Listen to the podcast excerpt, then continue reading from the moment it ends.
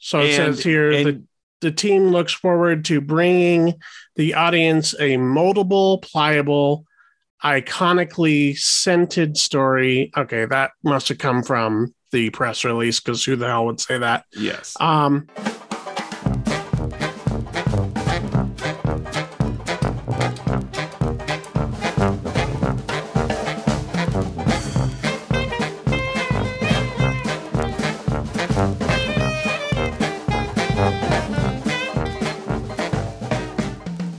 Welcome to another episode of the MacGuffin Podcast, the movie review podcast that dreams are made of. Keith Foster from San Diego, California. That is you.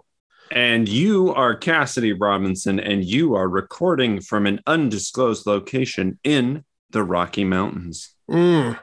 This episode, we're going to be reviewing Ti West's new horror film X, uh, which is still in theaters, uh, select theaters. And at the end of the podcast, we will also be talking about Roxanne, um, which is available to watch on HBO Max. Um, oh, I watched it on Hulu. oh, you did? Uh huh.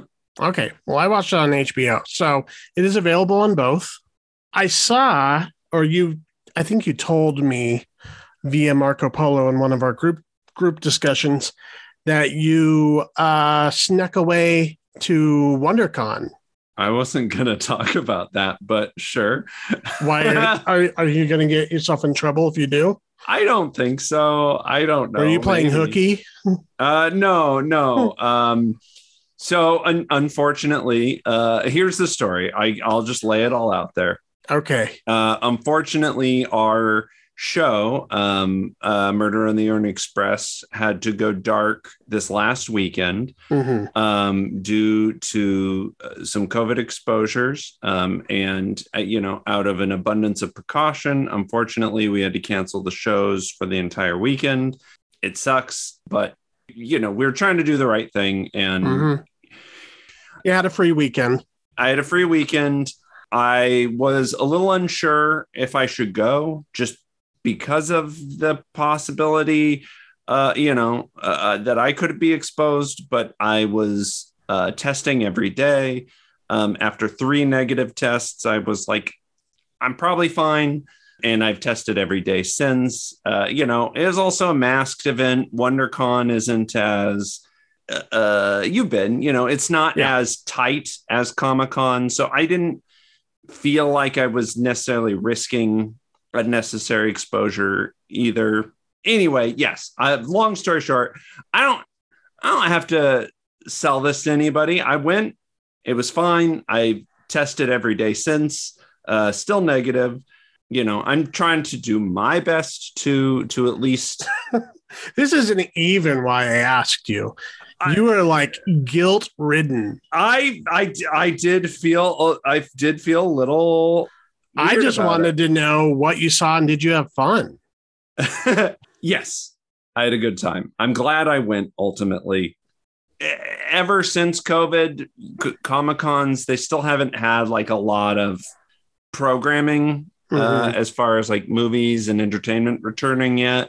Mhm. um so there wasn't a lot of like panels but uh you know it's it was cool there was a lot of cool vendors a lot of cool stuff to see i did go to one panel um it was like the 30th anniversary for the x-men animated series. Okay. uh and they had uh like the original showrunner and his his wife who was one of the writers on the show talk about it. And uh they couldn't really talk about the the new show. I don't, do you know about the new show? Uh, X-Men no, is it a is it a new animated series? Yeah so uh disney plus is producing it's called x-men 97 and apparently it's it's like a direct continuation from where the original animated series left off All right. Yeah, it's, uh, it sounds pretty cool. And I think, you know, since it's Disney Plus and not Fox, they're actually probably going to put a little more money into the animation side of things too. So I, I'm I'm pretty Sure. excited. I mean, back in whatever that was, 1991 or two or three, that was uh that was cutting edge, but you know, Haim Saban, Well, I mean, that. they but they kind of talked. You know, they they uh they served some tea at the panel, you know, you know, apparently it was very hard to get the show gr- greenlit because X Men was not a No known quantity. sellable Yeah. property at the time. Uh, outside and- of the world of comics, anyway. yeah, well, even even X Men's always been kind of the bastard child of comics. I, mean, Wolverine's always been a star, but um, you know, the original X Men series was was dead. Like it, it didn't really gain any traction until it relaunched. Mhm. That that's always been X Men. Is like it'll launch and then it'll eventually kind of fade away, but it'll come back Ebbs and flows. yeah. Anyway, that panel was cool. Um, uh, they talked a lot about how they were jealous of the budgets of the Batman animated series Sure. and how how much m- more sort of time and money they were able to kind of put into their art direction. Um, right. Well, that was done by WB, and Yeah. they had the the full force of like Steven Spielberg and like everybody. And and apparently it wasn't even until like season three that they had like stable contracts at by the end of the season. Yeah, it's it's interesting to to hear those stories. Everyone, you know, thinks of these mass media projects, um, you know, whether it be like Disney in the heyday of the '90s, you know, the Katzenberg era, or whether it be um, you know these different television pr- productions, these animated productions. Everyone kind of sees that as being like you know big Hollywood or whatever. But whenever you hear the story from the animator's perspective or from the people who are actually working on these things, a lot of those departments, even the biggest ones, were being held together with like sticks and bubble gum.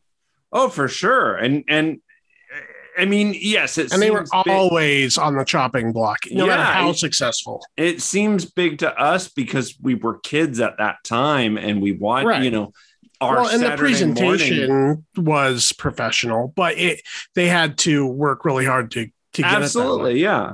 But that was really the only panel we saw. Other than that, it was, you know, it was mostly like small vendors and, Mhm. and stuff.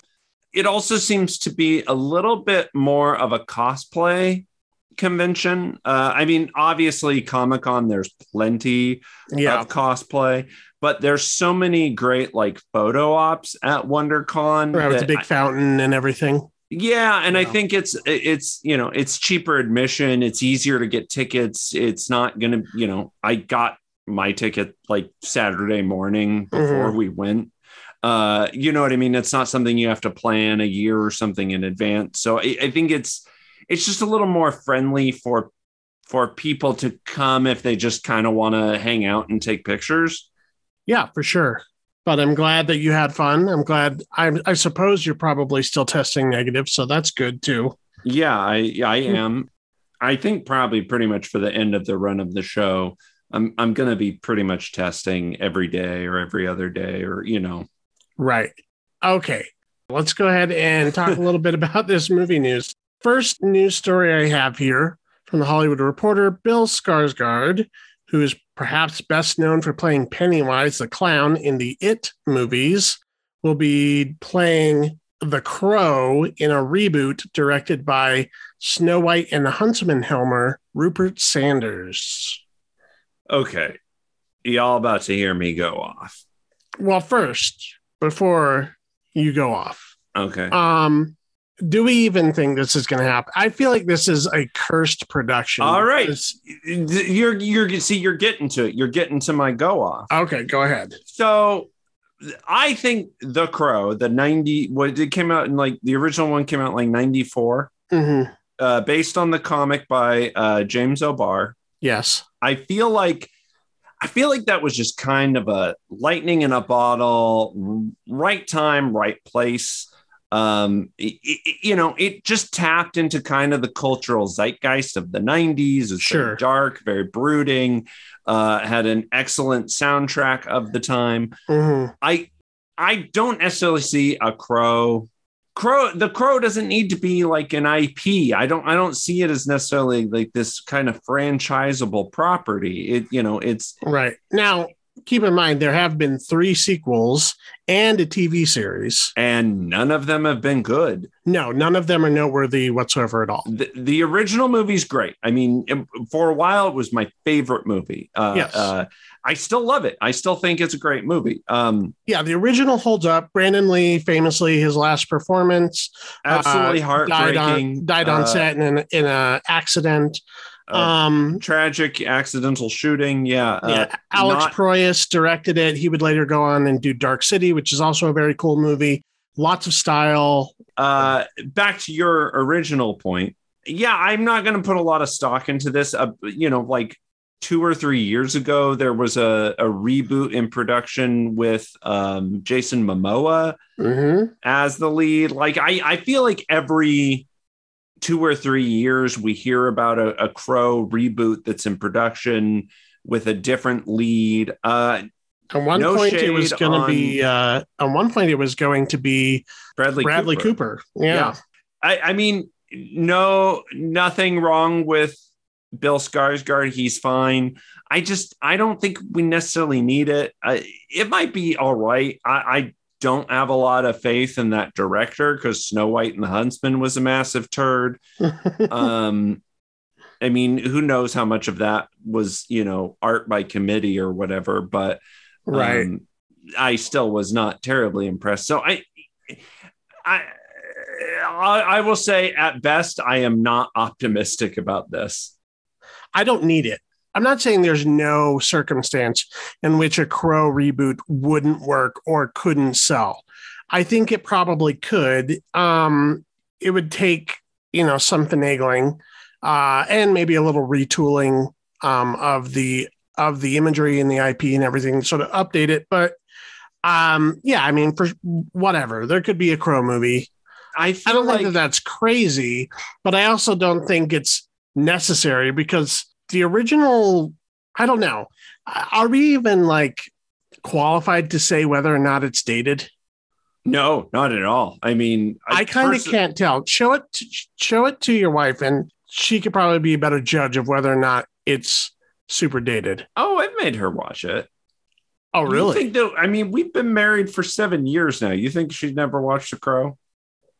I don't know. I feel like that's almost like letting her read your bad like goth poetry or something. I mean, that used to be my thing. Was I would like right. hang out with people and like Make hey, them watch The Crow. watch a movie, and we'd watch The Crow because that was Yeah. like my go-to movie. Which it's not a great move. it's a good movie. Fuck that. it's a great it's a great revenge you know comic booky pre comic book movie um i think it it's it's it has so much style that it kind of makes up for the 90s ness of it but um that style is very much informed by the 90s there's an- Uh, there's a style to it, and there's an earnestness.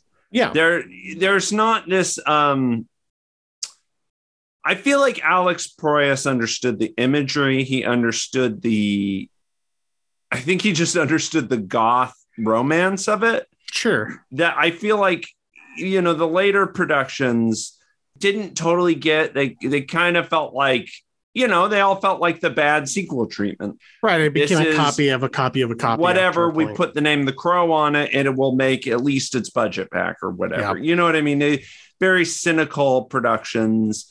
The love wasn't there.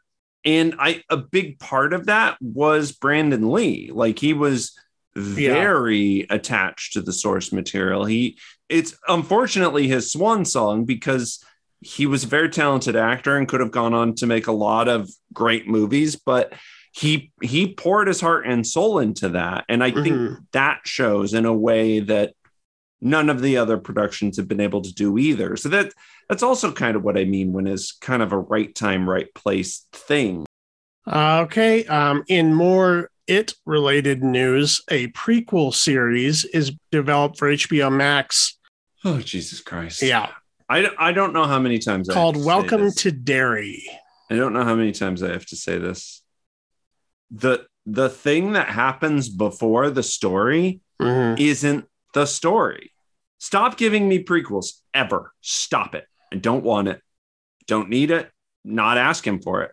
I would much rather have a thousand bad sequels. I would rather have a Derry set in in 2047 and have an it chapter three that they're just making up. Uh, I get that it was a massive movie hit, Yeah. but I have no interest. I have less than no interest. I have negative interest. Okay. I'm a little bit more curious about this project than than you are. I think I think generally speaking, you're right. The the prequel idea is not that interesting. But in the case of the mythology of it, Sure, it's I a think it creature that's lends around for for thousands, thousands of years, it's been haunting the same town for since the inception of like American settlements. And it has taken on these all these different forms and well, even um, I mean, even longer, really, because it's yeah, it, it landed on Earth like primordial or whatever, but you know, it started eating children around the time of the settlements. And I think you could do a a kind of fun, creative monster of the week type um anthology series that takes place in Derry. And you know, you could jump around in the timeline, have one episode in the 1800s, have one episode in the 1600s, jump up to like the six the 50s, like they're during the time of the uh the I mean, here's Yeah, the thing. I think I mean I I don't know if that's what they're going to do, but I that's I how don't I would approach the project. I don't think you're even necessarily wrong. Show more of like Bob Gray and the in the circus and like that kind of stuff. Uh, yeah, I don't think you're necessarily wrong, but the fact that it's a prequel series and the fact that it's a, a TV series, uh, I think that at best, what you could count on is Bates Motel level kind of stuff, probably, you know, or that like, Castle Rock show, which I've never watched.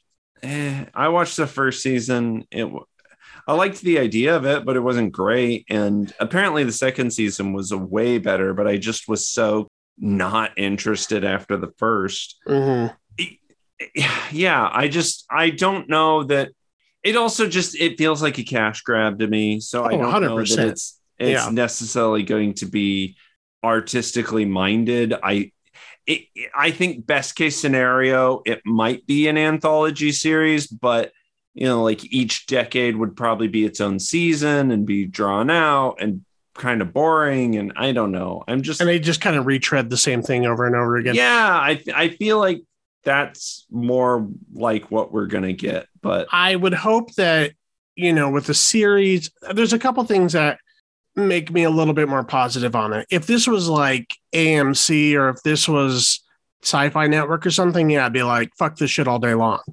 But the fact that it's on HBO gives me a little bit more hope. They have a bit of a standard, which isn't to say they've never made a bad show ever, but I think that there's a bit more of a standard of quality there. Their quality control is just generally speaking better.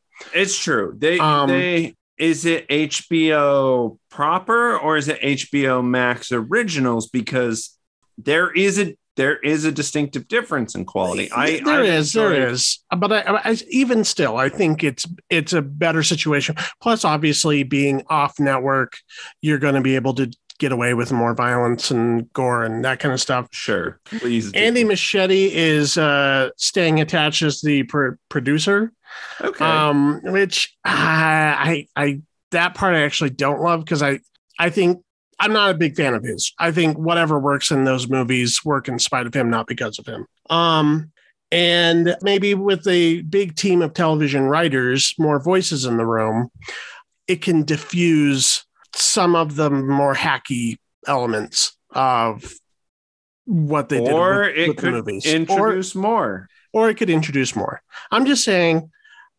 I don't think that it is a a non-starter of an idea. I guess. I don't know. I I'm not that into it. Okay, this is big stuff, so I hope you're sitting down. I know Oh, you're God. sitting down. Okay. A Play-Doh animated movie in the works with John M. Chu directing and written by Emily Gordon. So I was kind of joking. Oh, I was like, finally, some good news. This actually, I'm I'm here for it. Uh, I, I, I would I would say like why do we need a Play-Doh movie? But I, I'm a fan of Oh, John M. like Chu. like literally the brand Play-Doh. yes. Oh, I thought you were just being Um, dumb and meaning like stop motion. I mean, that might be how they decide to go about it, but Well, I think it's probably think you have be. to do it in like the at least Wallace and Gromit style, right? Like I don't know. I, I I imagine it'll probably just be traditional 3D animation. Um, but Emily Gordon is a good writer. Yeah. Um, and John M. Chu is uh, pretty good at visual directing. So he, I, I mean, he's also. I think don't never underestimate John M. Chu's pop sensibility with uh, a very underestimatable property right. because it will at least be entertaining as fuck. I'm hoping so. So it And- says here and- the, the team looks forward to bringing the audience a moldable, pliable, iconically scented story. Okay, that must have come from the press release because who the hell would say that? yes. Um, I mean, but yeah, okay, this is exactly what I'm talking about, right? yeah, Lego movie was a huge hit. So we're going to get a Barbie movie. We're getting a fucking Play Doh movie. We're getting whatever. it, it's just one of those things where um, it really doesn't matter. You know, I made a Trolls movie as well. Yeah, the Um, creatives involved. It, it, It will- be as good as the people working on it want it to be. So if they put, and I, I, I actually uh, have some amount of respect and trust in the creatives. Mhm. So I don't think that they're just going to shit something out. But unless you know the studio essentially strangles any creative impulse they might have. Yeah, but I. I think both of them are hot enough Yeah. and have enough clout that I think they could at least get their name off of it if it turned into something that would just totally didn't represent them.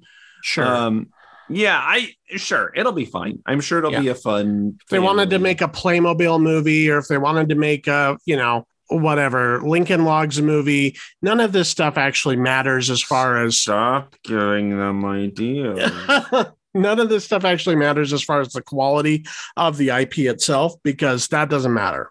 What matters is does You're selling nostalgia work? to the parents, and it's bright colors for the kids. Right. I mean, so it can, they don't need actually talented people to do any of this stuff. But in this case, they did.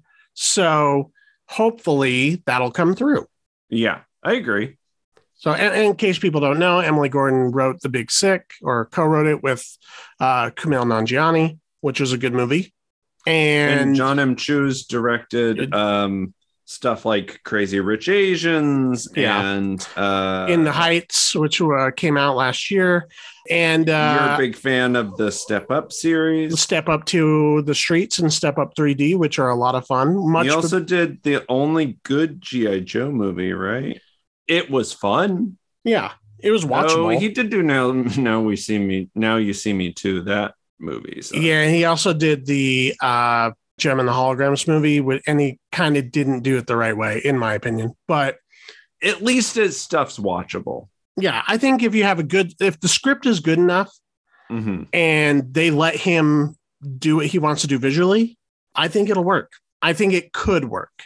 I'll say that. Yeah, I I, I You know, if they studio notes them to death Mhm. and they just try and make something as generic and which they might because possible, because they might just want you know we just Yeah. want Lego movie. Well, I mean, but that's the thing is the Lego movie was the success that it was because they let Phil Yeah. And Chris Miller do their thing. I'm trust me, man. You're saying things that producers just seem to not understand, which is like, how the fuck are you guys the ones with all the money? But they are. All right. Uh, that'll do us for movie news. Let's go ahead and start talking about the movies that we're reviewing this week. Uh, Keith, set up X. Uh yeah, okay. Uh so I'm gonna take you back in in my time machine here to the year 1979. We have a group of fringe talents, um, a, a group, you know, coming from a strip club who want to to produce a dirty movie, a porno movie, uh, rent a carriage house out in Texas countryside, um, belonging to this older couple. They rent it as as an intent to make a, a porno. It is their set. Yeah, it's Yeah. their set. They're making a porno about a, a farmer's daughter, and things go horribly awry, and it becomes a, a you know a horror movie. Yeah. I mean, that's essentially the setup. So, uh, this is directed by Ti West. I was excited to see this. I was a big fan of his movie House of the Devil, um, which is kind of an older film now. That came out in like 2011 ish or so. I don't think I've ever seen anything he's done. 2009, even later than I thought. He did The Innkeepers, which I have not seen, um, but he also did the movie called The Sacrament, which was uh, kind of interesting fan footage take on the Jonestown murders. And he's uh, involved in that creative team, the horror indie auteurs who, uh, you know, put out the uh, the the first couple VHS films, and he did a couple segments for those, um, along with Adam Wingard and and um, Joe Swanberg and and that whole crew. He's done Um, a lot of TV stuff too lately. Sure. Uh, yeah, he. I think in between projects, he's been doing a lot of TV, so he hasn't been as active as like Adam Wingard per se. But it was exciting to see him kind of get this op- opportunity to do another big horror film and uh, have the distribution afforded to him through A24. Mhm. Um, now, I was a little interested to see what we would end up with because I wouldn't say necessarily that his sensibility is the A24 sensibility. If people sort of have an idea of what that is in their mind, you know, slow burn, kind of philosophical, uh, uh, cerebral horror films. Um, that's not really what he does. I would, I mean, his movies aren't, they're not Eli Roth, but they're a little bit more into the exploitation uh, genre Well, than and, your Ari Asters of the world. and this movie definitely leans into that. Sure. Well, this movie makes direct reference to it. Yeah. I mean, I mean, essentially, this is uh, a love letter to, to Tobe Hooper, um, specifically Texas Chainsaw Massacre, but also his film Eaten Alive.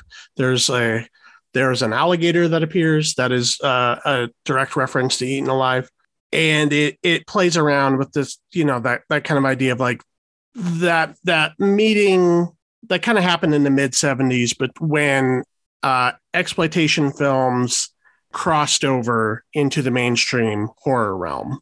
hmm Um, you know, Texas Chainsaw being one of them, but certainly other movies like The Hills Have Eyes and and uh, uh, uh, tip of my tongue, Don't. Halloween. Oh. yeah. Uh, also had uh, a major impact on that. You know, at one point, those would have been considered like B movies that, you know, went to drive ins and then those were then became like these underground box office hits. hmm Um, and you know, that's usually the era that like your your Rob Zombie types and stuff usually spend a lot of time doing the homage Yeah, referencing and and yeah, and I mean you get a lot of that here too. For sure. Yeah, and this movie, I, I mean, there, I have a, a kind of a lot to say about it as far as its place in in genre and and its genre trappings and its uh its homage. But what did what did you think about it generally speaking? I wanted more. I felt here's the thing. I think this movie's fine and fun for everything that you said. You know, like it is referencing all this movie, the, all this era. It is doing all of that stuff, hmm but I feel like it kind of stops there. Like I, I, I don't, I don't really feel like it's doing anything more than that. And I, I, I kind of expected more. I, I don't know. Like I, I love the setup. I think the premise is great. Mhm. Uh, I think it's this, and I I think the movie does explore this. It's it kind of explores this, uh, you know, connection between like sex and violence, and uh, and you know how exploitation films really would draw on one to to talk about the other and you know i like i but i i feel like there's been so much said and written about that that this movie is very earnest and that like that's all it wants to be.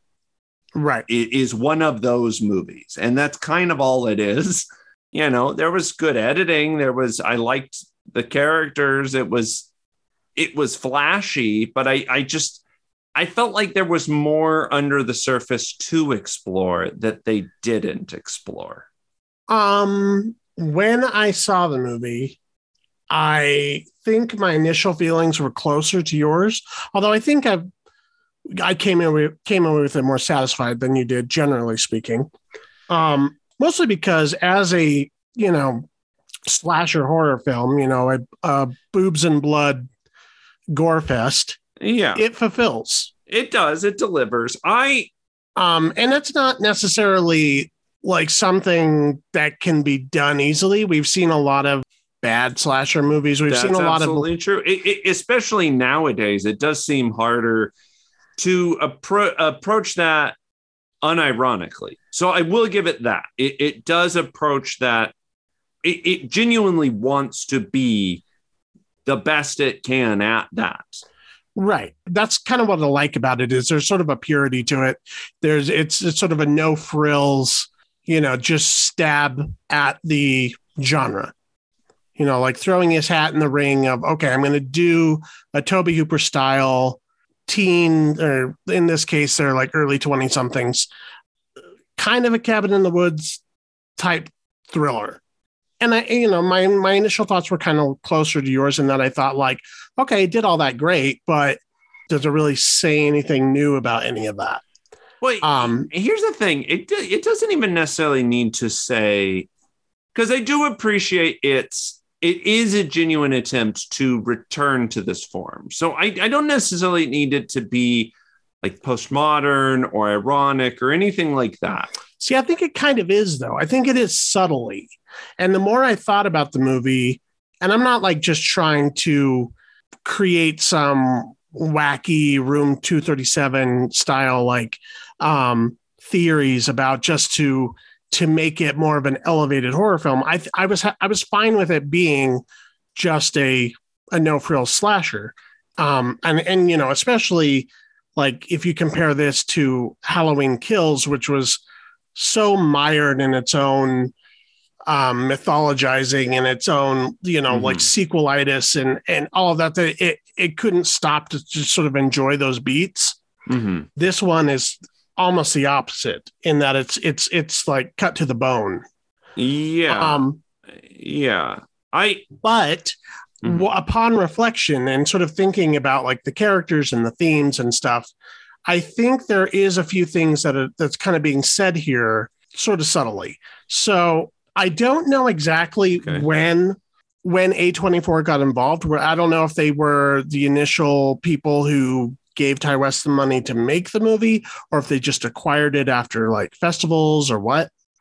But I do think it's interesting that in this this this group of characters we see these young people, there's a director character who has these ambitions to make like French art cinema. Like Mhm. that's what he keeps referencing, and it's clear that he's a, kind of a poser and sort of a film school brat, and uh, is deluding himself in that he's making something more than a porno flick in the middle of the woods. Mhm. I think it's very interesting to have a movie that is essentially a boobs and blood exploitation horror film released by A24, who's made their entire brand this elevated art horror. yeah I think there might be something that Ti West is saying, even if A24 Well, okay, only got involved after the fact, this is certainly the climate he's releasing this movie into. Absolutely and and that that sort of brings me to my issue with the movie. Okay. Is I felt like there was all of this kind of going on, Mhm. right? I, I felt like uh, there. I, I I mean, I do think there's a lot of um, subtext that that he's trying to to say. Mhm. Um, I think the director you pointed out is, is a uh, very interesting. There's definitely uh, something to be said about the character who uh, at first seems very prudish, but kind of has her sexual awakening.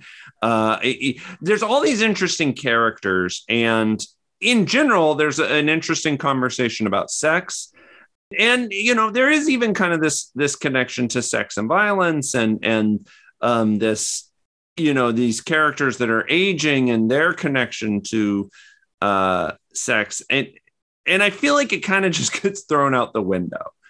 And that is where I got frustrated. Was I felt like the first half of this movie was sort of front loaded with all the stuff that I thought was really cool and interesting. Mhm. And then it it just kind of devolves into oh that's right this is a horror movie so we have to kill all these characters off in in the most brutal gruesome ways possible. And it just it See, I, didn't- di- I didn't think that, that that the movie gave up on the premise. I think that the movie paid off the premise because I think that the idea that you know you have these this elderly couple who are beyond their years um sexually and yeah, which I, there might there know- might be a uh, something of an an ageism issue with this movie, but I'm not going to go too far down that road. No, I mean, yes, uh, there is something sort of in bad taste about it, but again, we're in the world of exploitation. So, in, Sure. in that sense, I think that the movie is it- to say that this movie is is playing into ageism. It would be like saying Texas Chainsaw is playing into classism. Fair enough, and and there, you know, there's also, um, you know, there's also uh, some. Uh, uh, they're playing pretty glib with some racist issues too, and some uh, sexist issues too. So you know, yes, you're right. I We're- think the we are. I But- think the but- movie is self aware enough of these things that it's it's doing more than just that. One of the other things Yes. one of the other themes that I think is interesting is that he he kind of shows these two almost on almost kind of like covert body horror. He kind of like plays Mhm. around with this idea that youth and beauty is desirable. So when in a when we see them, you know, making this porno, when we see these actresses writing Kid Cudi, who is in this movie, by the way, Yeah, he's great. um, yeah, he's actually really good. Um, you know, when we're, we're- and he shoots it all, you know, very pornographic as much as you can while maintaining an R rating. With these scenes, obviously, he's kind of playing into into this idea of sort of like titillating and bringing people in uh, on that level. And then, you know, when when he uses this these same kinds of tropes, you know, nudity and sexuality with a deteriorating elderly bodies, it makes us revulsed. Like naturally, you know, we're like, ooh, I don't want to see that. Um, Well, as the characters react in the exact same way. And that is when the gore starts because they're essentially punishing um, the audience into feeling that guilt that uh, you know that we deny the same uh, sexuality to to this elderly couple that we would these young supple bodies because the elderly couple reminds us of death and the young you know uh, college age bodies remind us of being alive and i think that there's something interesting there in the context of a slasher film I and I I don't disagree with you. I just I So in that sense, like when it when you know people I start getting hacked like up was- and and all of that stuff, I think that it uh, it it's still in conversation. Yes, I, I again I don't disagree with you. Uh because I I definitely saw all of that. And and you know, I mean there's even a scene where, you know, this this old woman who is you know, who is beyond uh, uh who is still a sexual being, you know, she like she Mhm. wants to have sex with her husband, but you know, he won't because he's afraid of his heart condition and stuff. She's literally, you know, like watching through a window, uh, uh, essentially watching, you know, her her past. Like I I I get that. Right. I and, just and in felt fact, like- the uh, one of the characters, Mia Goth, who plays one of the main porn stars, also doubles as the older woman Pearl.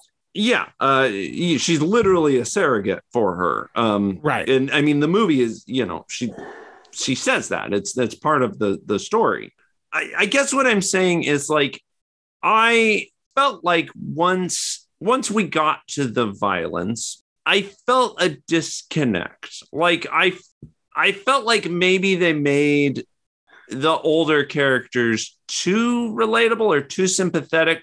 I, I kind of wanted an explanation as to why they're doing this or or something. Like it just felt I knew it was coming.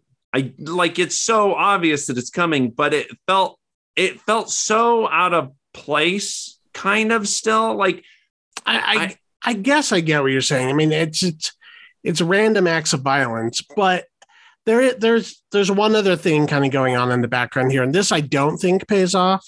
mhm, Um, and I would I would I would count against the movie. Uh, is there they're watching like this religious programming? Um, we see on all the TVs. Uh, yeah, and it, it's the middle of Texas, so you know that's not uncommon. And you know, especially like, well, on, yeah. You like you, you talk think that- radio and that kind of stuff. you think that their motivation is is going to be like this like conservative religious That- fervor, but that's Right. not really what these characters are. not totally. At least, at least it doesn't paint the picture fully. I think that that that might be informing, you know, sort of the sense of repression or something to that effect. Sure. Um, but again, but uh, that aspect, and then there's there's kind of a reveal at the end, and I won't give it away, but I I I I don't really no, I feel I like it- agree. it was necessary or really said anything. I, I agree. That uh, Unless we were going to get a sequel out of this, which I don't know if we will or not. Um, but yeah, I don't I don't know what that reveal does for the movie, and I don't really I don't know what all like the the religious gesturing and stuff does And- to the story. he- here's the thing. I I sound maybe overly critical because uh, as I was watching this movie, I was enjoying it. And Mhm. and there was part of my brain that registered like this is kind of a rare treat to see in movie theaters anymore is is a movie like this. Mhm. uh so i enjoyed that aspect of it but i don't know. I i was left i was left feeling just a little empty. Like I, I i felt like i'd been slightly duped. I don't know how to explain it other than that. Like I, it, it just in the end it, it it didn't totally connect to me. And i i felt a little like i don't know if it was because the the killer's motivation seemed so out of nowhere or i mean thematically it wasn't Mhm. but story level wise it it was you know it literally comes out of nowhere and there's no real justification or explanation for it which is fine i mean you know I we wouldn't don't want there to be much more than we get. I no mean- i mean and you don't you know we like we don't need a big Backstory. Yeah, we don't need a psychological explanation as to why Leatherface is Leatherface. That's why all of the other Texas Chainsaw movies suck. Uh, Mhm. But I, I did just feel a little weird about it. I just felt like I, I just don't know if it totally worked for me. Yeah, I understand what you're saying. It's more of a feeling than like a story. Like on a story level, I think what you're saying is all right and it all works and it all makes sense. But on on an emotional level, on just a pure vibes level, I don't I don't know. Something felt off about it to me. I will say that I think that there's, I don't know, there's there's a bit of a kind of winking to it a little bit that undercuts the horror a tad. Certainly not as dark as the exploitation horror movies it's deriving from. Even though the the gore is, you know, it earns all that, and it, you know, it. Uh, well, th- that's another thing that I actually think that is something that's interesting about the movie is is that the gore is much more explicit than the sex, which I think is intentional. mhm. Um, Well, one they can get away with, and one they can't. yes, and Yeah. and but I, but I think I think the movie is directly trying to say something about that. Like Mhm. there is something about this this porno that we can't see everything. Uh, but the violence, we're gonna see everything, and I, I like that actually. I do think, but that's I, I again, I don't know. Maybe I wanted that explored more. I Here's the thing: is I think he's he some of this stuff sort of just bears out by the nature of what it is. yes, So whether it's intentional or not, as far as when he was writing this or filming it, all of these subtextual reads, whether or not this is what he intended, um, it it screams out of the film just because of the nature of what it is. sure, But I think it works well enough as an entertaining horror film.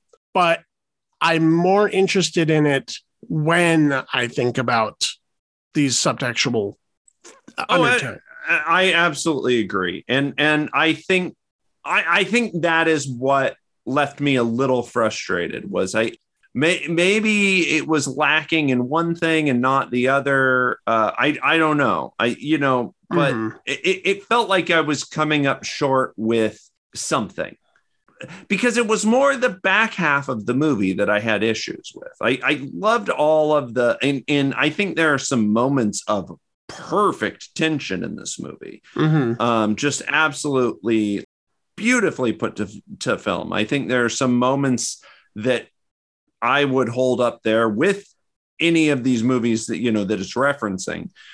But then once we get to the actual violence, like I felt like some of the setups were kind of cheesy and and again, that's all fair game in the realm of exploitation. Right. I mean, it does kind of like there's a bit of a sort of a countdown quality to it. It's like, okay, we got this guy, so they're gonna how many of them are left? And we got this, and they're gonna how are these But- people gonna killed? But that's also sort of the fun of the genre, and I think that that's Well, but, but so I okay, so let me get a little more direct to my point. Um, you know, the the killers in this case is this old couple, Mhm. and and I think that's interesting because that's not your typical horror movie antagonist, right? Um, Mhm. you, usually it's a big, bulky like Jason Voorhees or or Michael Myers or whatever yeah, um, punishing these teens. So with these characters, the same sort of hack and slash mentality isn't going to work, right? Like they can't just machete through six teenagers like Jason Voorhees or whatever, right? So I think they needed to be a little more clever with their setups. And and in some cases i think it worked. Like the first couple makes sense. But like the one in the i'm not going to give too many details but um uh there's a couple characters that i think are killed off in pretty stupid ways. And i Mhm. found that frustrating because i i felt like i felt like it was a good chance to be a little more creative with the kills and maybe that's what i wanted there's a couple that I think are pretty creative, and it's paced well enough in that second in the back half between Yeah, I mean, know who yeah. you think will live and who you think will die and that, that and mm. how they live and die.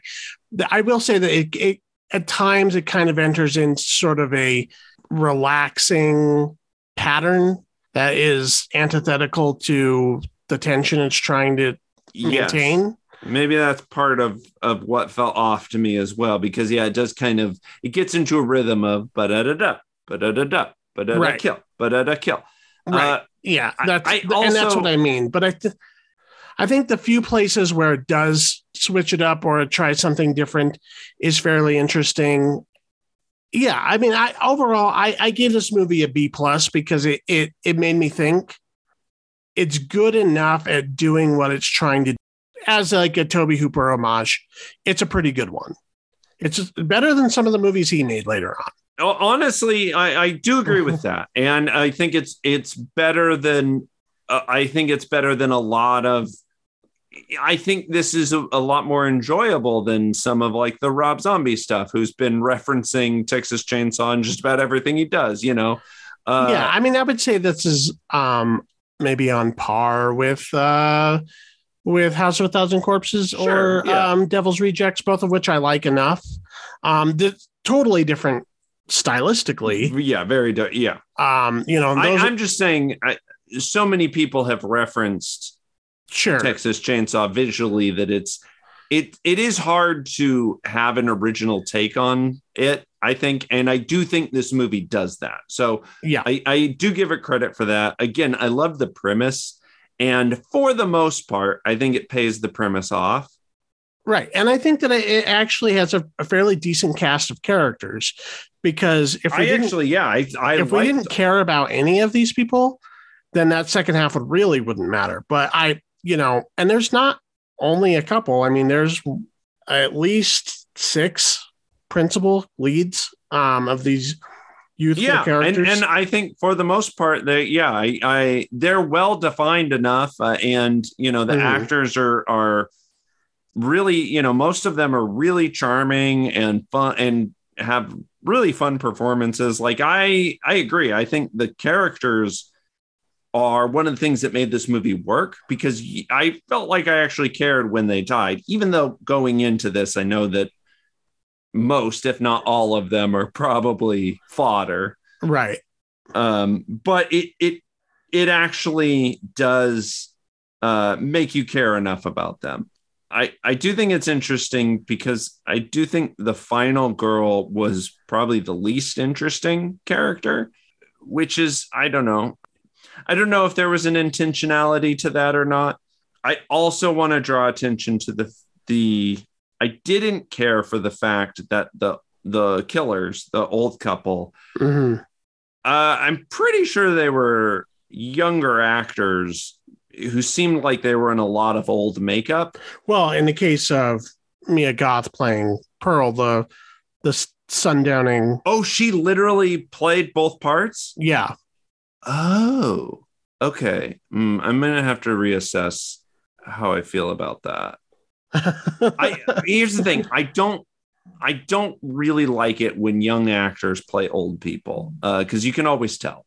There's like you can always tell. There's a there's a physicality to it. There's a vocal thing to it. Like you can hear it, you can see it. I, I don't like it, and I found the old age makeup well pretty good. I could still tell that it was old age makeup, and that sure. bothered me. Yeah, Stephen Ure plays the other uh, person in the couple, Howard. Um, I uh, I I bought into those characters well enough. I mean, I could tell that they were certainly made up to look more ghoulish. I couldn't exactly pinpoint their age. Um, you know, I didn't know Mia Goth was playing both one of the young characters and one of the old characters. I I found that out after the fact. Um, Yeah, I didn't realize. and was more that impressed her. by that performance after the after the fact, knowing that. Mhm. Um, but I I also think that it's the makeup is supposed to evoke more than just realistic age. I mean, they're they're monsters. This is Yes. monster makeup. I, I know, but it, I don't know. uh, Something about it bothered, bothered me a little. Yeah, I mean, I I I didn't have a problem with the way they looked. I I thought that it was again sort of par for the course. They don't look as like like with the original Texas Chainsaw Massacre. Those people they just look like they went and found those people on the street or something and cast them. No, it's it's specifically a thing with with old age makeup. All right. With old age makeup on film, it just you. I, I don't know. You Yeah, that kind of w- melting wax kind of look. yeah, and it just I I just it's an aesthetic I don't care for. I don't know. I think I, probably notice it more and have a bigger problem with it when it's a uh, a movie that's trying to convey the passage of time, and so they age up the character with with to the- me this is this looked the same i i would prefer it if it was older actors who they made to look ghoulish and and because I, I do think yeah i do agree with you like they are monsters and they should Mhm. visually represent that it's it's beyond just old age but i i think you can do that with older actors which i, I guess stephen ure is older you know he's Yeah, he's not as old as the character, but he's probably in his 50s or 60s or something. Yeah, and Yeah. that's what I mean. Like you can make old people look like monsters. I don't know. Um, so I gave it a B plus. What did you give it? Uh, I'm I'm around there. I'm gonna give it a B minus. I might grade it on a little bit of a curve, uh, just because I do think this type of movie is kind of rare, especially for a theatrical release, uh, and give it a solid B. Yeah, I mean, I think that you know, with this type of material, it would be easy to make forgettable schlock. This isn't that. I agree. Yeah, There's I mean, more going on here than there definitely needed to be. Right? Yeah, I mean, the bare minimum would just be would just be to put these characters in danger and then kill them. Um, Yeah. and the movie attempts to do a little bit more than that, and I and I think it does it with a lot of style. Yeah, and I I think it's more successful mo- most of the time, but not all of the time. I mean, I there is kind of a um, troublemaker studio doing their version of a grindhouse thing going on here. You know what I mean? Like it's Mhm. it's not true exploitation. It is definitely simulating ex uh, the the era in well, a way. I, I think it's interesting because it's they're trying to do the same thing that the Grindhouse movie did with sure, know, and you uh, could just as easily have seen this paired with any of those movies. yeah, but this is a little less tongue in cheek about it, which I think is is A little to, less. to Not see. I wouldn't say that. Uh, I mean, maybe a lot less than than Planet Terror, but I would say not significantly less than than, uh, uh, Death Proof. and Death Proof. Um, yeah, I I just mean it's or the Machete movies or whatever. yeah What I mean, the reason I bring that up is uh, his movie House of the Devil. One of the things that was so impressive about it was it. If you didn't know like the actors, you would swear it was made in 1980 because he he like simulates that look and feel perfectly. uh it's a Whereas here, more it you can tell it's a new movie that's kind of making reference to that era. Oh, oh, oh, oh, House of the Devil. I thought, yeah, I, yes, this one you can tell, but um, I haven't seen House of the Devil, so which I I would still say is the superior one of the two. Um, but I like this one, you know, not too much less than that. And maybe structurally, I think it, it even does things more successfully. uh, okay. That is X. Let's go ahead now and talk about Roxanne, which was your uh, homework for me. Um, you said you watched it on Hulu. Mhm. and I watched it on HBO Max, so it is widely available. Um, this Yeah. is adaptation of uh, Cyrano de Cyrano. Yeah, which they just recently remade it with um, Peter Dinklage. Mhm. Where that takes place in uh, you know it's a period piece. Uh, this one is more of an updated version of it. Um, Steve Martin, Daryl Hannah. Steve Martin is a fire chief in a small city somewhere in the northwest, and he has a big nose, a comically large rubber stick-on nose, and he is has kind of a way with words. Has been able to sort of get by on his charm and his sophistication. It's very kind of like small town, everybody knows everybody kind of thing. You know, he's a fire chief, but his inept uh, firefighters, uh, they never have to actually put out fires. Like the most action they're going to get is getting cats out of trees and that kind of thing. Um, and in comes Daryl Hannah, who's new to the town, uh, playing Roxanne, and they quickly form a strong friendship and an intellectual flirtation. Uh, but then also in comes Rick Rossovich as Chris, a hunky, buff firefighter who uh, joins uh, Steve Martin's team. And she immediately is attracted to him. And thus the story goes. Um, Chris does not have a way with words and is very, very shy and insecure when it comes to talking to women, which uh, Steve Martin as uh, uh, CD, what's his name? CD Bales. Mhm. Um, he has all the confidence in the world to, and all of the flower, flowery language, but has no confidence in his appearance. So the two sort of team up to woo uh, Roxanne. Um, we've seen lots of versions of this story told throughout the years. Mhm. but uh, this was a, a well known Steve Martin catalog title, which I, I think I that- somehow never really come across. I mean, I always kind of knew it was there, but I maybe something about the big rubber nose like kind of was a turnoff for me. I, I remember as a kid, yeah, because I, I always liked Steve Martin, but I was like, eh, the weird nose one. I don't know. right. Um, yeah. And also, I mean, it's it's it's certainly more kind of presented as a a comic romance. yeah, Um, I al- also um I do think it's it's of it's noteworthy um that this was the first time uh this was the first full script treatment that Steve Martin wrote himself. Uh, before this, you know, he had story credits and or, or you know with punch up scripts, but this was like the first you know, it, obviously the framework was there with Cyrano, but this was the first time that he wrote the the full script himself. Yeah, and it's it's basically it's his movie. It's it's it's a big uh it's a big excuse for him to do a lot of his shtick. I mean, Yeah, he, he doesn't very- play he doesn't play the uh the banjo, but that's about the only thing he doesn't do in this movie. Pretty much, yeah. It is very, you know, Steve Martin being Steve Martin. Yeah, um, which you know usually there's kind of two Steve Martins. There's uh, you know the the lovable idiot, and then there is the the guy who's smarter than everybody else but frustrated. sometimes he can kind of play that as a crank, like in Trains, Planes, and Automobiles, Mm-hmm. or sometimes it's a little bit more kind of playful, like this. Yeah. Um, uh, so, what did you think of Roxanne? I was a little mixed on it, to be perfectly honest. I think there's things about it I like.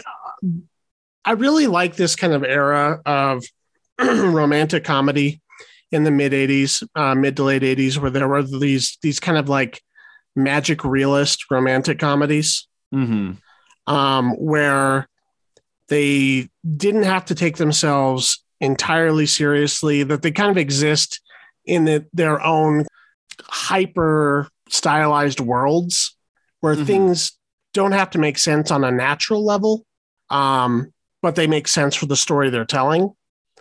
And Yeah. obviously, you know, doing a, a take on Cyrano sort of allows that. Um, but I'm, I, I- you know, I recently saw Moonstruck, which is very much kind of living in this sort of like modern urban fairy tale kind of thing. Um, I think of, you know, Purple Rose to Cairo and a splash to a certain extent. Uh, I think there was Daryl Hannah as well.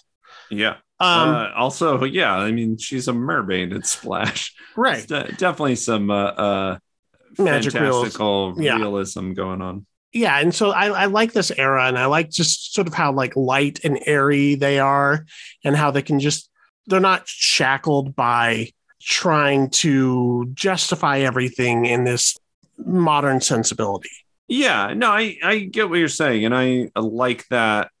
I, I like that too. It it, it is.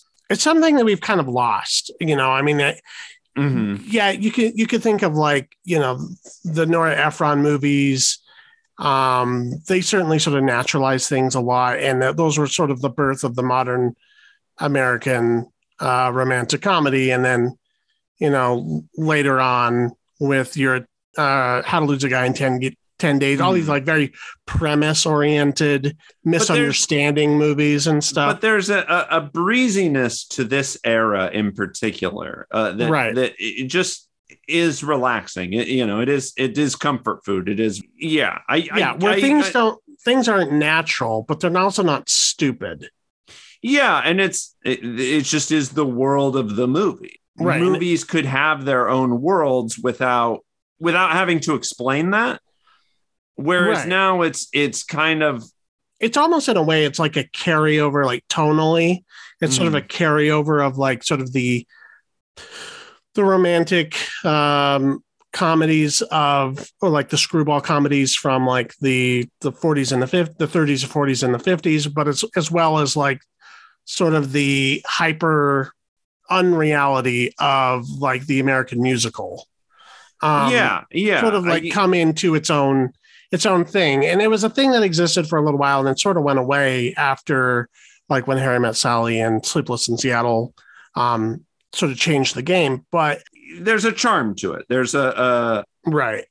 I mean, I think the last time that this this type of thing was approached sincerely, like you know, like th- throw everything out the window, um, uh, throw reality out the window and just let it be, is was uh, like Midnight in Paris. Kind, I would just like more of a return to I, I uh, think to this style of of romantic comedy, like the magic realist thing, especially. I, I think specifically the Judd Apatow era of Well, those of sort of cynical, not cynical, but those were made for for guys. No, I know, but but I'm saying that ki- I feel like that kind of killed this era of movie because I mean, obviously they were hugely successful movies, Right. but that that kind of became what all comedies sort of were for the better part of a decade. Right. Well, the, I mean, comedy as a as a genre, a film genre, anyway. Well, that that's what I mean. Like, so is- you couldn't you couldn't sell something as just a romantic comedy anymore. right. You know, it, it's there's it's a smaller and smaller piece uh, of of the pie. Uh, Yeah. than it used to be. Where there used to be more diversity in comedy, now it's like if we're gonna do this, it, we have to know it's gonna sell. Yeah, So and it has to be big budget and it has to have Right. all everybody in it. And yeah, yeah, A movie Uh, like a movie like Barb and Star, Go to Del Mar or whatever, like that would have been every theater, you know, weekend smash in like 2003, and now it's like basically relegated to a streamer. Yeah. And I heard good things about that. Um, I have to. Um, yeah. I want to talk about the things that I don't think worked. Sure. Um, I don't think it's that funny. Uh, and I don't think that the jokes, for the most part, land almost ever. I I there's a couple premises I like. Like I really like this Mhm. idea of this inept um uh firefighters who can't can't do their job at all. That's the best repeating joke. I, I agree with you. That was that was kind of the only thing that I ever found particularly funny either. Right. Yeah. But a lot of like the the setups and the dialogue. Um, sometimes there's some fun like back and forth banter that um it's well written in like a uh phonetic kind of way, but it's not in a writerly sense. Yes. It's- Yeah.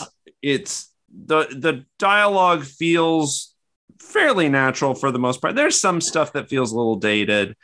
Uh, well, there's I- quite I- a few things I think feel pretty dated about the movie. yes that that was honestly my biggest issue with it is is just watching this movie from uh when was this 1987 88, I Uh, think. yeah watching that with uh 2022 eyes Mm. doesn't do the movie a lot of favors Right. It, it there's some pretty grating sexism uh-huh. Um, and, and by yeah. both by both male leads. It's and and you know some of the sexism it is aware of, and some of it it is not. Mhm. Um, and I I I mean I'm not saying I need this to be like you know the wokest thing in the world. You know a, a remake of Cyrano, um, but uh yeah there's some there's some lines in here and there's some like some behaviors that uh is like kind of like nails on a chalkboard now yeah you yeah just go Uh, okay it- it's and it's not like it's i'm not like It's not holding like against the movie stuff. It's not like it's cancelable or whatever. no it's, no it's it- just it's it's just you'll notice it yeah. It, it feels like you know when you're petting a cat the wrong way. It's like eh, that's not okay. that's not right.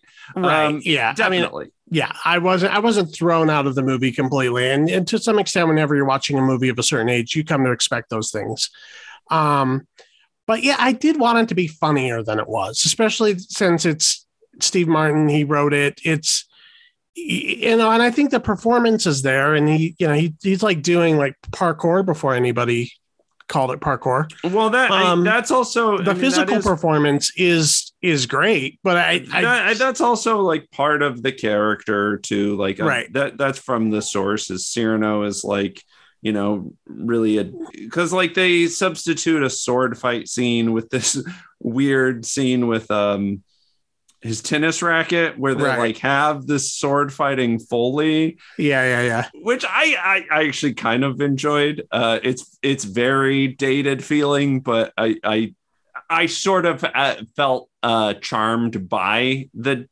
the that quality. Yeah, I mean Um, that's one of those. It's early on in the movie that kind of lets you know like this movie is not taking place in a recognizable reality. Also, this movie is not going to be side-splittingly hilarious. Like, uh, Oh, they, I think at the time they thought that was that was it. Like that, like you were going to lose your shit. And at the time, maybe people did, but I mean, there's just a, I don't know. The movie's I think gets by kind of like Cyrano himself gets by a lot on charm. yes, and Um, and and wit without, yeah. yeah with the, without actually like presenting the goods like i mean i i just i wanted to i wanted to laugh more than i did but I, it's not the worst thing i've ever seen um Well, I I, did not find it like hard to watch i just but when i when it was all said and done i was like okay that was it was cute Yeah, I, I, again, I, I keep using the word charming. Like I, I feel Mhm. like it's disarming. It's very comfortable. It's very, uh, again, except for a few moments that are like, Ugh, uh, it, it's it's easy to watch. I yeah, I don't think there's anything particularly hilarious. I I do think, uh, you know, and I kind of said this with Treasure Planet. I do think the core of the story works the the core story of, of Cyrano de Bergerac and uh, you know uh, the idea of you know being insecure in love and and wanting to be loved for who you are and not for sure. You know what I mean? Like all of the the thematic stuff of Cyrano works. The the bones are good. And I think you know kind of like when we reviewed Treasure Planet when you have a good story that's going to come through and and still make it you know at least watchable. Yeah and I, and I think that the, the cast is doing a lot of a lot of that work too. Yeah. Um, I, I mean, obviously, Steve Martin is is a you know comedic genius of sorts. Um, and I, I think on a phys- oh i mean the I, physicality of the character sells me, even if I don't always care for the dialogue. Um, I mean steve martin he's he's one of my favorites yeah uh, yeah. And I, I really like uh, Daryl Hannah in this. I think she she works for that character, and I and uh, uh, Shelley Duvall, who plays a, a side character in here. Is, yeah is she really a, a small but a notable character as uh cd's like best friend and confidant i, I also thought uh rick rossovich was great i thought Yeah. he he was um i actually thought he was one of the funnier parts because of just you know he's a bit dense and uh, you know he's just kind of a dense himbo right. and I think that was where some of uh, that, and like you said, the fire station was where most of the comedy comedy came through. Yeah, yeah.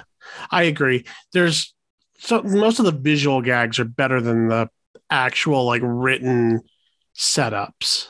Yeah, Um I don't is this like a must see like 101 movies you must see before you die kind of movie? I don't necessarily think so, but um it's if you like romantic comedies enough that you want to kind of go back and watch one from a bygone era um, after you've seen Moonstruck, after you've seen Purple Rose of Cairo, um, pop this one in. yeah. I think this is a it- you know it's it's still you know a, a decent date movie. It's still um if you're a fan of Steve Martin, I think it's definitely worth watching. I think it's you know a, a good one of his repertoire. Mhm. Um, but yeah, I don't. If you're not interested in any of these things, I don't think there's much need for you to seek it out. Did you ever see the truth about cats and dogs I with like I no, I uh, Uma Thurman, right? yeah Uma Thurman and um, But Janeane Garofalo? It was basically Cyrano gender swapped. Oh, okay. Sure, Janeane Garofalo is a radio host, and she develops a relationship with one of her listeners, but she's insecure about the way she looks. So her her model neighbor, played by Uma Thurman, um, does all of the the the physical presentation until she can feel, you know, confident enough to reveal herself. Um, it was it was on cable a lot for free when I was a kid, and it was one of those movies along with uh, uh, Clueless and the um, Brady Bunch movie that was like shown. It was like those three movies shown about one after the other for like a whole summer. yeah. So I ended up watching that movie like something like eight times in one summer. um, but that's a that's a fun take on the Cyrano thing. Yeah, again, I think I think the core of the story holds up because Mm. it connects with with this feeling of insecurity. You know, like everybody has things that they don't like about themselves and and it, it- translates that in a very I think relatable way. Yeah, I think uh, you know, kind of going back to the unintentional sexism. I do think that that the actor who plays Chris, the himbo, Yeah. is is pitched perfect. I think he's playing that exactly like how he should, Yeah. and we we end up sort of feeling sorry for. There's something interesting about that character. The idea that he's he's really attractive, but he can't talk to women because he's he doesn't feel like he's smart enough or he doesn't or, or he's really intimidated with his words there's something really interesting to be said about that Yeah. unfortunately all of his dialogue just makes him sound like a dick and Well, there, i just wish that they had they he had that steve martin had figured out a different way to convey that he's not very bright without just making him um, a chauvinist yeah, I well, I because the actor isn't playing it that way. The actor's No, playing and- him like he's like he's a gentle-hearted kind of, you know, big dumb lug. I But- actually don't. Okay, if we're gonna get into it, I actually don't think the character himself necessarily was. Uh, no, be- I mean, I mean, I- I, don't think that the movie thinks he is either. It's just that, yeah, but you well, know, and- but but there is the scene. There is a scene at the beginning when they're first introducing this character, where he's being led around town by a guy who is that, who is that male chauvinist, like right, right. uh, One of the other character. And- firefighters, and you know. he's like you know teaching him he's like showing him the ropes or whatever so you know, i think it's that you know when the character gets frustrated that's what comes through because that's what he sort of learned and it was easier for him to fall back on because he couldn't compare to cd so i, I don't think the character necessarily came across that way i think it came across that just like he was reflecting cd he was also reflecting this guy like because when we actually get to see him, the only time we really get to see him i- i- with his personality is when he's having, you know, when he's having genuine chemistry with the the bartender, and right. I, he doesn't come across like a, a dick, except for you know the the fact that how he's treating Roxanne. Um, but they have a genuine chemistry, so I I don't think. I, to me, Yeah. he didn't come across that way. Yeah, I, I guess it's more of a complaint about the dialogue than anything. But um, yeah, I I liked it enough. The next episode we're going to do the streaming homework will be the film The Devils, uh, which I believe was in 71, 72. Um, it's on Shudder right now if you're a Shudder subscriber. And uh, it's actually a difficult film to get a hold of um, as far as you know the DVD rights, and it's one of those movies where there's certain cuts of it that have never seen the light of day, and you know so when it does appear on one of these streaming services, whichever one it is, you should make a point of seeing it, or if it plays in your city or something. Um, so we'll talk about that. It's a weird one, so strap in. But if anybody has anything to say about any of the movies we talked about on this episode uh, or previous, you can email us at MacGuffinPod at gmail.com. You can also follow us on social media, uh, Twitter and Instagram at MacGuffinPod. Um, be sure to leave a five star rating and a one sentence review at whichever pod catcher is your preferred, uh, whether it be iTunes, Spotify, Google Podcasts, um, Player.fm, Pocket Cast, whatever. Um, and you can read my movie reviews that I do for the Idaho State Journal by Googling Idaho State Journal Arts and Entertainment page. Um, you can also just go to my Twitter at VC Cassidy, where on my bio I have linked um, the arts and entertainment page. So you could find my reviews that way as well. You can also follow me on Instagram at VC Cassidy, where I show my record collection. Keith. You can follow me on Twitter and Instagram at Keith Foster Kid.